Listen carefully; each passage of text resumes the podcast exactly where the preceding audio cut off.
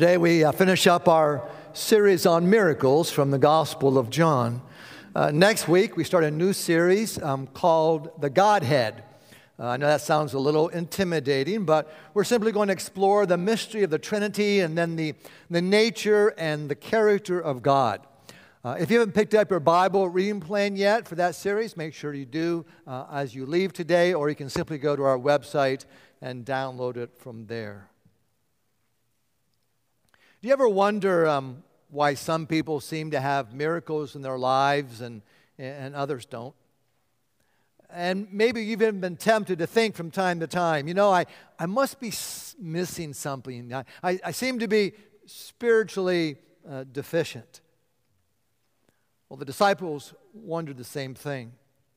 Uh, one day, Jesus and his disciples are out for a walk, and they pass a, a, a blind man, and the disciples ask Jesus a theological question Rabbi, who sinned, uh, this man or his parents, that he was born blind?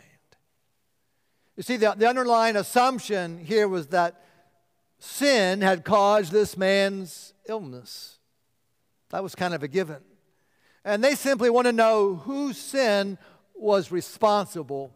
Uh, was it this man or was it perhaps his parents that this happened to him? Now, I know that sounds kind of strange, but back in those days, uh, there were some schools of thought that you could actually sin while you were in the womb.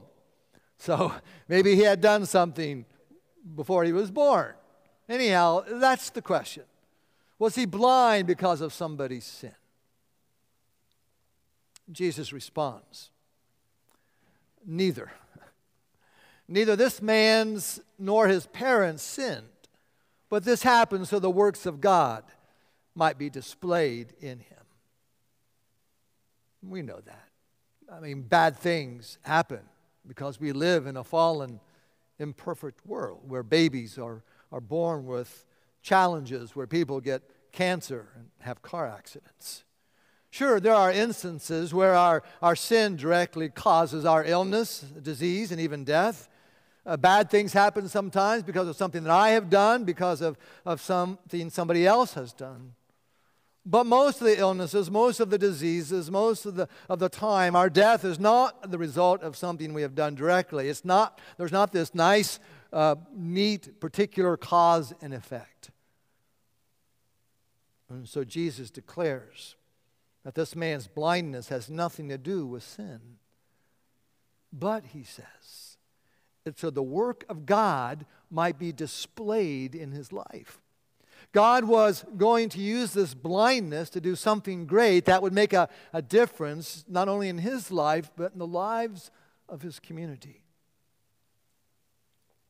Verse 6 says this After saying this, Jesus spit on the ground. This may be one of my favorite passages in the Bible. Now, I can tell you that if Jesus had done that in the presence of my wife, she would have chewed him out. She'd have had something to say. But you know, I, I think that if you need biblical evidence, it's okay to spit. Guys, there it is. Jesus did it, we can too. And he takes the spit and the dirt he makes a little mud pie with it, and what does he do? He rubs it into the man's eyes. Go and wash in the pool of Siloam, he instructs him. So the man went, he washed, and he came home seeing. Now, little did he anticipate the effect it would have on his community. First of all, his neighbors get into a discussion. Is this Ralph, the blind guy? Oh, yeah, say some. No way, say others. It just looks like Ralph. Ralph says, Hey, hey, it, it's me. How did this happen to you? I don't know. Some guy named Jesus. See, people notice change. When a blind man regains his sight, people notice that. When a lame man walks, it attracts attention. When a crotchety, mean spirited person becomes loving, gracious, and kind, people notice, they become curious. When a person without hope suddenly becomes hopeful, people want to know why. It's a natural reaction to change. Someone's life is transformed, and we notice, we become curious, and, and we want to know why. What caused the change? But it's not just the neighbors who are curious, uh, the religious leaders are curious too. Now, you would think they would be excited, you know, rejoicing with this guy over his miracle. Isn't God good? What's it like for the first time in your life to be able to see? But they are not. They're furious because Jesus broke one of their rules. You're not supposed to, to heal people on the Sabbath. And so they start to interrogate the blind man. You see, they've already made up their mind about Jesus. The, the miracle is irrelevant. They just need proof that Jesus is a bad man. And so they ask the formerly blind man what he thinks. And his logic is impeccable. Jesus performed a miracle. Miracles are from God. Therefore, Jesus is from God. But the religious guys, they have a, a different logic. And it goes like this Jesus performed a miracle on the Sabbath. That's against our rules. Jesus is therefore a rule breaker, therefore, Jesus is bad. He's a sinner. Next, they go to his parents. Is this your son Ralph? Was he born blind? And how can he now see? And they respond, Well, we know this is our son. We know that he was born blind, but, but how he sees now, we don't know. But they'd already heard. They were terrified that they were going to be ostracized from their community, and so they didn't want to get into this argument. There was cancel culture even back then, wasn't there? So they go back to the formerly blind man. But he won't cooperate, and so they hammer him. Admit it, Jesus is a sinner. Now listen to the man's response in verse 25. Whether he is a sinner or not, I don't know.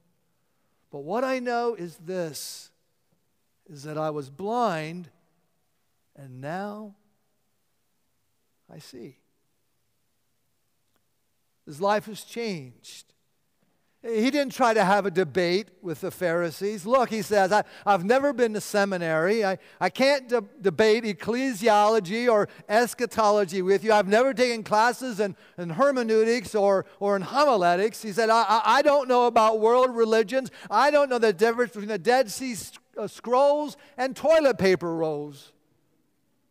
But what I do know is this that I was blind, and now I see. All I know is what happened to me. Well, the religious leaders get frustrated because there's no rebuttal. How do you respond? How do you challenge it? How do you argue with that? Verse 29 we know that God spoke to Moses, but as far as this fellow Jesus, we don't even know where he comes from. And this ordinary, uneducated, untrained, former, former beggar says a profoundly logical statement. Now that's remarkable. You don't know where he comes from, and yet he opened my eyes. Well, you know that God does not listen to sinners, he listens to the godly person who does his will. And nobody has ever heard of opening the eyes of a man born blind. If this man were not from God, he could do nothing. Irrefutable logic. So, how do the religious leaders take it? You were steeped in sin at your birth. How dare you lecture us? And they throw him out. They lost, and they knew it. But they were the guys in power, they were the ones in control. And they didn't want to believe in Jesus. You know, it's always easier to doubt than it is to believe because if they believe, their life is going to have to change. And I think that's why a lot of us prefer to hold on to our doubts. And so Jesus goes looking for the blind man after he gets word that he's been tossed out of the community, out of the synagogue. Verse 35. Do you believe in the Son of, in the Son of Man? Now remember, the, the, the blind man had never seen Jesus. He says, Who is he, sir, that I may believe in him? You're speaking to him. And the man said, Lord, I believe. And he worshiped him. So the point here is obvious that the gospel writer is making. That not only has there been a, a physical healing in this man's life, there has been a, a spiritual healing as well. He's experienced that new birth that Jesus talked uh, about with the religious leader Nicodemus, Nicodemus in, in chapter 3. And it's happened to a very ordinary, poor, uneducated, disabled person. And did you notice how Jesus did it? What he used for this miracle mud, spit, ordinary water. You can't get much more earthy and ordinary than that. And yet, for some reason, that seems to be the way that God likes to operate in our world. Well, the Reverend John Wesley was born June 17th, 1703, the 15th of 19 children, born to the Reverend Samuel and Susanna Wesley. Now, Wesley was, uh, Samuel was not well liked because of his political leanings. Imagine that. And so his neighbor set fire to his house, to the parsonage. And you thought you had troublesome neighbors. Uh, so young John almost died in the fire, but they formed a human ladder up to the second floor and they snatched him out of the window just as the first or the second level of the house crashed to the ground. And it made his mother wonder if perhaps God hadn't appointed young John for some special purpose. Well, he went on to graduate from Oxford University and became a priest in the Church of England.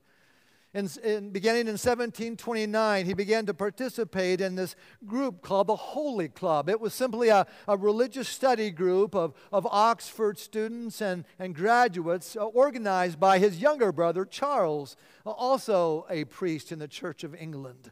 But critics ridiculed uh, the Methodists, as they called them, because of their methodical way of living out their Christian life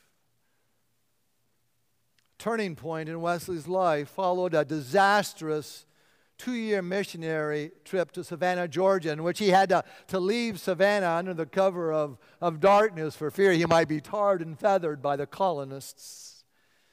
And he came home feeling like a huge failure. Depression uh, set in, and he began to doubt if he was even a Christian. Couple months later, in May 1738, Wesley attended a Bible study on Aldersgate Street in London. And while listening to the reading of, of Martin Luther's preface to the epistle to the book of Romans, he heard an explanation of the doctrine of justification by faith. And this is what he wrote I felt my heart strangely warmed. And I felt that I did trust in Christ, Christ alone for my salvation, and an assurance was given me that He had taken away my sins. Just a few months later, one of his friends, George Whitefield, who was a now rising evangelist both in England and America, invited him to come to Bristol and to preach in an open field to the coal miners who were there. Now, at that point, Wesley felt that preaching outside the walls of a church might be a sin, but he did it anyhow. And the response of the coal miners to his message was overwhelming. And so he began to preach often to working class people who found little welcome in established churches, and the Methodist revival began. And it soon spread to Wales, and, and then to Ireland, and then to Scotland, and then on to America. Until after the Revolution, Wesley decided it was time for a new church. And the Methodist Episcopal Church in the U.S. was born in Baltimore, Maryland on December 24, 1784. It was called the Christmas Conference. And two preachers, Francis Asbury and Thomas Coke, were set apart to be leaders in the new movement in America. You see, America was growing, and so did the church and settlers began to move into Ohio as peace with Native Americans was made. And, and many of those settlers happened to be Methodist, and that included Anderson Township. In 1797, Francis McCormick, a pioneer and a Methodist preacher, came up from Virginia and preached in the little village of Milford, Ohio, and started the very first Methodist class meeting. Uh, a class meeting was kind of like our life groups. They, they met for spiritual growth and, and for fellowship. A couple years later, in 1810, uh, McCormick bought 600 acres in, in Anderson Township. And on part of his farm, at the corner of, of Salem and Sutton, he built a small church. And he named it Salem Methodist Episcopal Church. You can uh, see his tombstone in the cemetery beside the church uh, right now today. Now, that was the same year that Bishop Asbury came to our community. Now, Asbury was born in England into a, a poor working class family in a rough neighborhood. He, he was beaten so badly by his uh, school teacher that he dropped out of school at the age of 12. But at the age of 15, he heard uh, a sermon by a Methodist preacher by the name of Mr. Mather, and he surrendered his life to Christ. And a few years later, at the age of 18, he was licensed to preach himself as a Methodist preacher. At the age of 26, he felt God was calling him to go to America. And so when Wesley asked for volunteers, Asbury came forward. And he wrote in his diary, why am I going to this new world? Is it for honor or is it for money? No, I am going to live to God and to bring others to do so. And nobody there that day would have expected this ordinary man to do anything extraordinary. But how wrong they were. Asbury rode and preached all across the nation. Some 270,000 miles he rode on horseback. He preached some 16,000 sermons. And finally, his travels led him around 1809 down the Little Miami River, where he preached in Milford, and then later on to the growing uh, town of Cincinnati. And he led the Methodist Church for some 36 years until he died in 1816.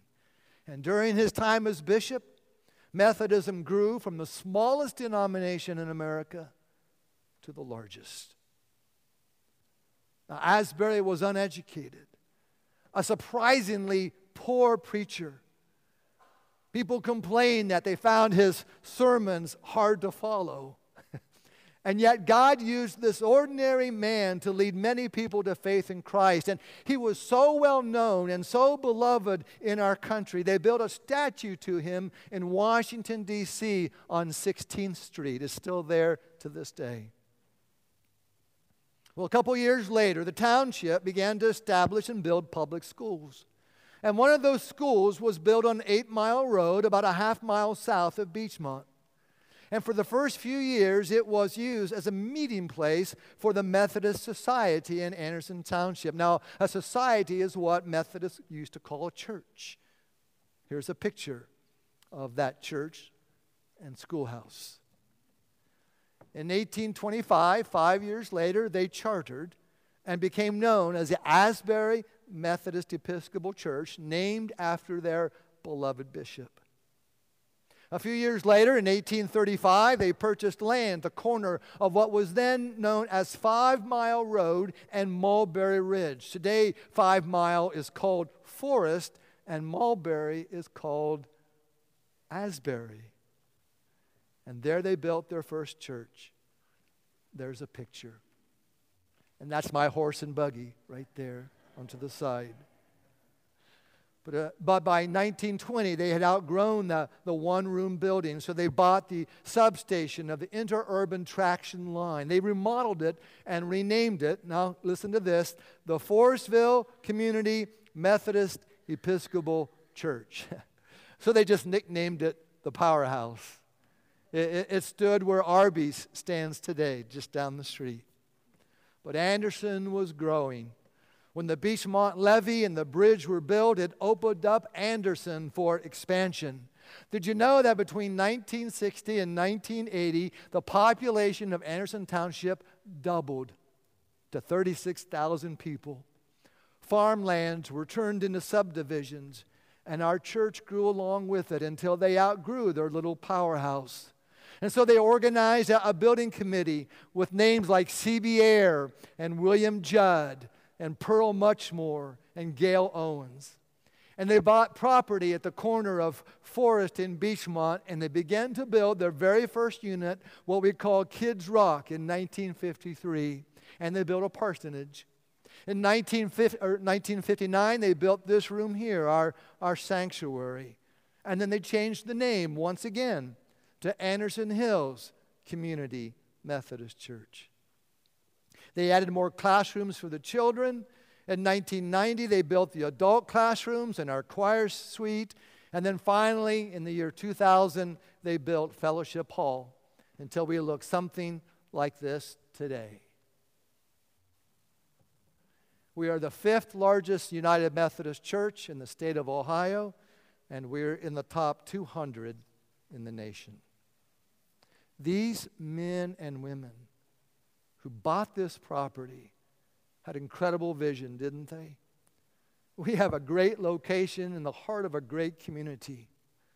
But I believe the reason that we have grown is because we have stayed focused on our mission that for 200 years here in Anderson Township, it's still exactly the same as to help people to find Christ and to help them grow in their walk with Jesus. That is the why behind everything that we do. It is the very reason that we exist.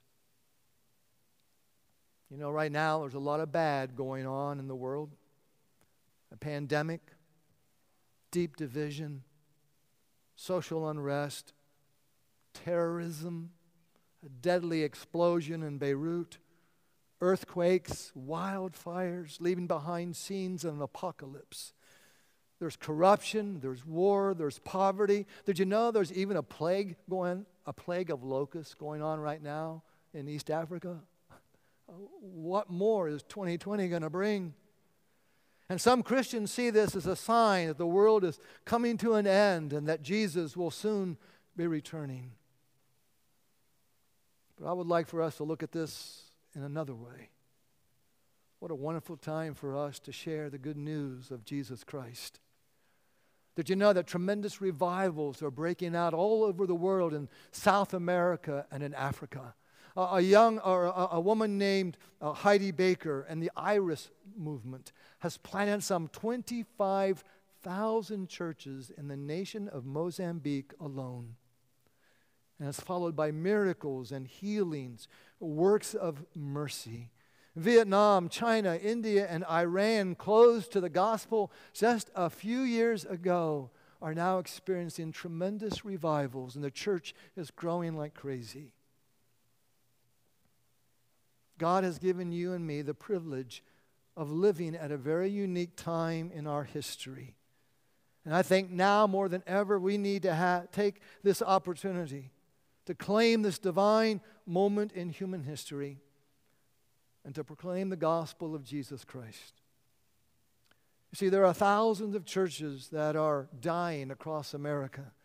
We close up United Methodist churches almost every single day. They've stopped growing, they've turned inward. They lost their reason for existence, they lost their focus, they lost their mission, they lost their, their purpose to help people find God. I mean, read through the New Testament. Jesus could be found teaching and preaching and healing people, and the apostles did the same. The apostle Paul traveled all over the Roman Empire, evangelizing, preaching, and equipping lay people to do ministry. John Wesley and Francis Asbury did the same across America until their dying days.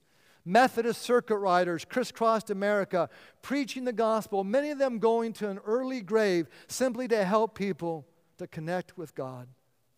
And the result of their efforts was a growing church. See, I believe the more that we spend reaching out to our community, the more time we spend sharing our faith, the more we will grow. We have been doing that for 200 years, and we'll keep doing it until the Lord returns. You see, I believe that in 1820, God planted us here for a reason. And we're simply a group of ordinary people who, like the blind man, one day received healing from our blindness. And like him, we can say, I once was blind, but now I see. You see, we think the heroes of the Bible, Peter, like people like Peter, uh, Peter and, and, and John and, and Paul, were extraordinary people. Uh, we look at the great Christians of the past, like Martin Luther and, and, and Wesley and Asbury, and we think that somehow that they were different from us. But I think that if we've learned anything from this series on miracles, it's this that God chooses very ordinary things and, and very ordinary people to do extraordinary supernatural things. That He turned ordinary water into extraordinary wine. That He took five loaves of bread and two little fish and used them to feed 5,000 people.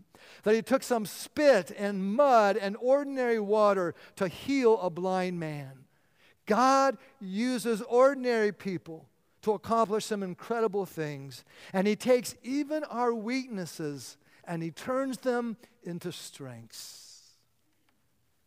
The Apostle Paul even says as much in his first letter to the Corinthians. He says, Brothers and sisters, think of what you were when you were called. Not many of you were wise by human standards. Not many were influential. Not many of you were of noble birth. But God chose the foolish things of the world to shame the wise. God chose the weak things of the world to shame the strong. God chose the lowly things of this world and the despised things and the things that are not to nullify the things that are so that no one may boast before him. God isn't looking for the smartest person. God's not looking for the most talented person. God's not looking for the best communicators or the best musicians.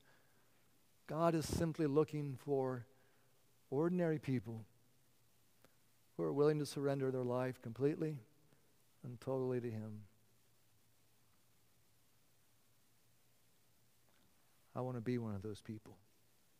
How about you? Let's pray.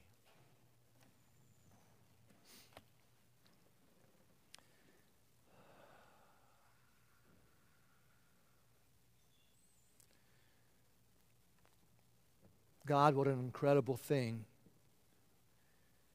that you take very ordinary, earthy things of this world and you use them for your purpose. God, we want to be a part of that. We want to be a part of your Jesus movement here on earth.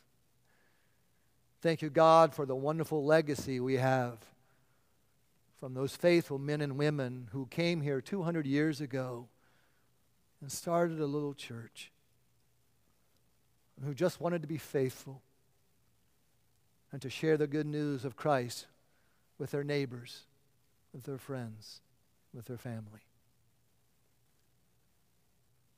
God, use us and help us to be faithful like them. That for however long it is, God, maybe another 200 years, that this church will continue its mission.